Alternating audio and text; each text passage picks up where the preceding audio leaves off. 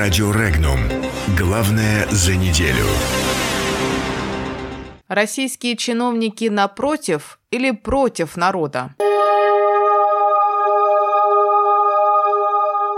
Похоже, в России появляется новая традиция. Каждую неделю очередной представитель власти исполняет номер с раздеванием. Разумеется, в морально-политическом смысле. Уходящая неделя прошла под знаком девушки-чиновницы, которая слащаво-ментарским тоном объяснила гражданам, что государство им ничего не должно и вообще не просило их родителей их рожать. То бишь, в переводе «Вы нам ни зачем не сдались, выживайте сами». Потом девушку в качестве наказания удалили из местного политсовета «Единой России». Но главная прелесть не в том, что ее из него удалили, а в том, что она в нем вообще была. А что более вероятно, что при встречах с однопартийцами она всегда молчала и никто не знал о ее людоедских взглядах, или что о них знали и разделяли, ведь не выгоняли ее раньше, значит, ее позиция всех устраивала. То есть Глацких совершила ту же ошибку, что и Соколова-Макарошкина, высказалась публично.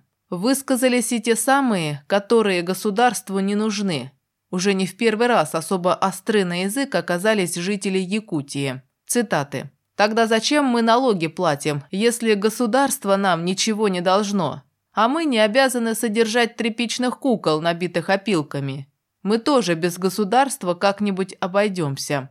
Поэтому Россия и не развивается. Нет понимания, что государство благополучно тогда, когда граждане благополучны. В этом суть. А мы не просили плодить столько чиновников. Чем безумнее чиновники, тем ближе конец империи, говорят жители республики.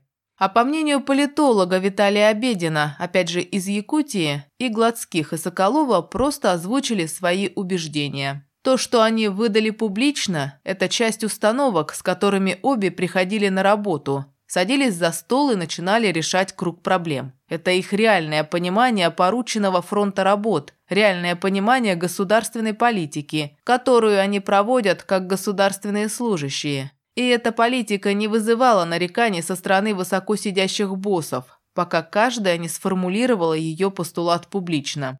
Второй заметный пласт новостей этой недели относится к сфере жилищно-коммунального хозяйства. Причем есть и хорошая новость. Принятый Госдумой закон упрощает получение льгот на оплату ЖКХ. Закон освобождает граждан от необходимости доказывать отсутствие долгов по оплате услуг ЖКХ при получении льгот. Это действительно подспорье. В первую очередь закон касается одиноких пенсионеров и малообеспеченных россиян. Как мы помним, таких у нас в стране двадцать миллионов. Теперь из убийственного. Долги за ЖКХ коммунальщики планируют передавать коллекторам.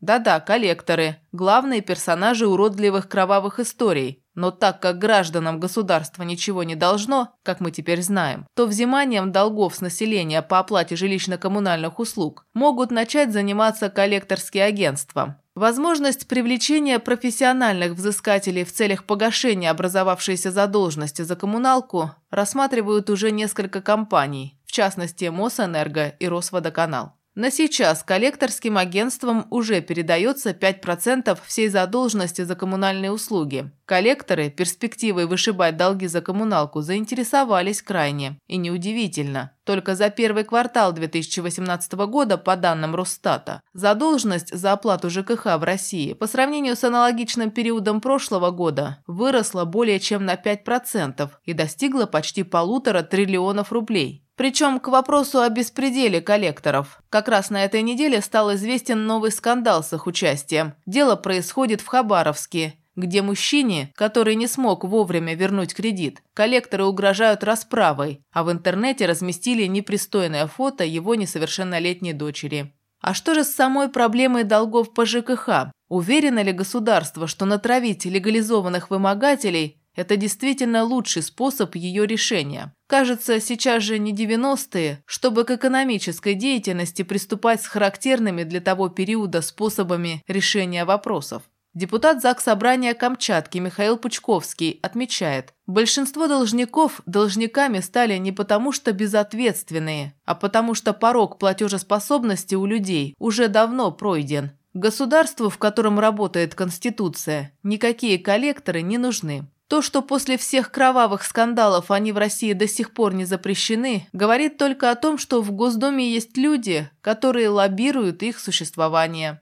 Не случайно заместитель председателя Комитета по экономической политике, промышленности и предпринимательству Заксобрания Оренбургской области Оксана Набатчикова считает, что в случае внедрения данной инициативы в очередной раз произойдет демонстрация того, насколько власть оторвана от проблем населения. На Камчатке, кстати, узнав про эту идею, задумались об отрядах самообороны. Говорят, что если придут отбирать последнее, то мы встретим, и что если государство хочет жить по понятиям, будет ему по понятиям. Просто ли грозятся? Увы, опыт бедняцких гетто и фавел показывает, что тамошние жители весьма недружелюбны по отношению к любым представителям власти, а особенно разного рода мытарям. Так происходит везде в странах третьего мира, куда Россия, похоже, последние полгода отчаянно рвется волею прорывного правительства.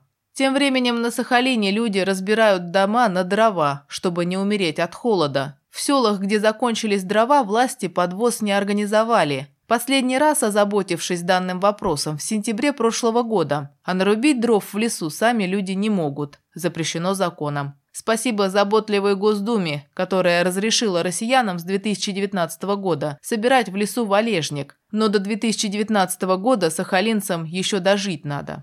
А на Колыме, где, как мы узнали на прошлой неделе, можно быстрее всего в России накопить на квартиру. Люди платят за капремонт, которого никогда не увидят. И вообще там ремонтируют не те дома, которые особо нуждаются в ремонте. Депутат областной думы Александр Басанский предположил, что у сотрудников фонда капитального ремонта, видимо, мозгов вообще нету. Что это такое, когда сделали ремонт крыши, а инженерные сети, которым по сорок-пятьдесят лет, сгнили? Какие мозги принимают эти решения? В Якутии же еще раньше признали бесполезность сбора средств на капремонт с людей, которые живут в старых деревянных домах. двести девяносто лет, за которые получится накопить на ремонт, дом не простоит. И еще, в прошлый раз мы обсуждали город Белогорск и построенные там непригодные для жизни дома без центрального отопления, которые, как рассказала одна из горожанок, мэр Белогорска Станислав Милюков на встрече с жителями назвал жильем для быдла.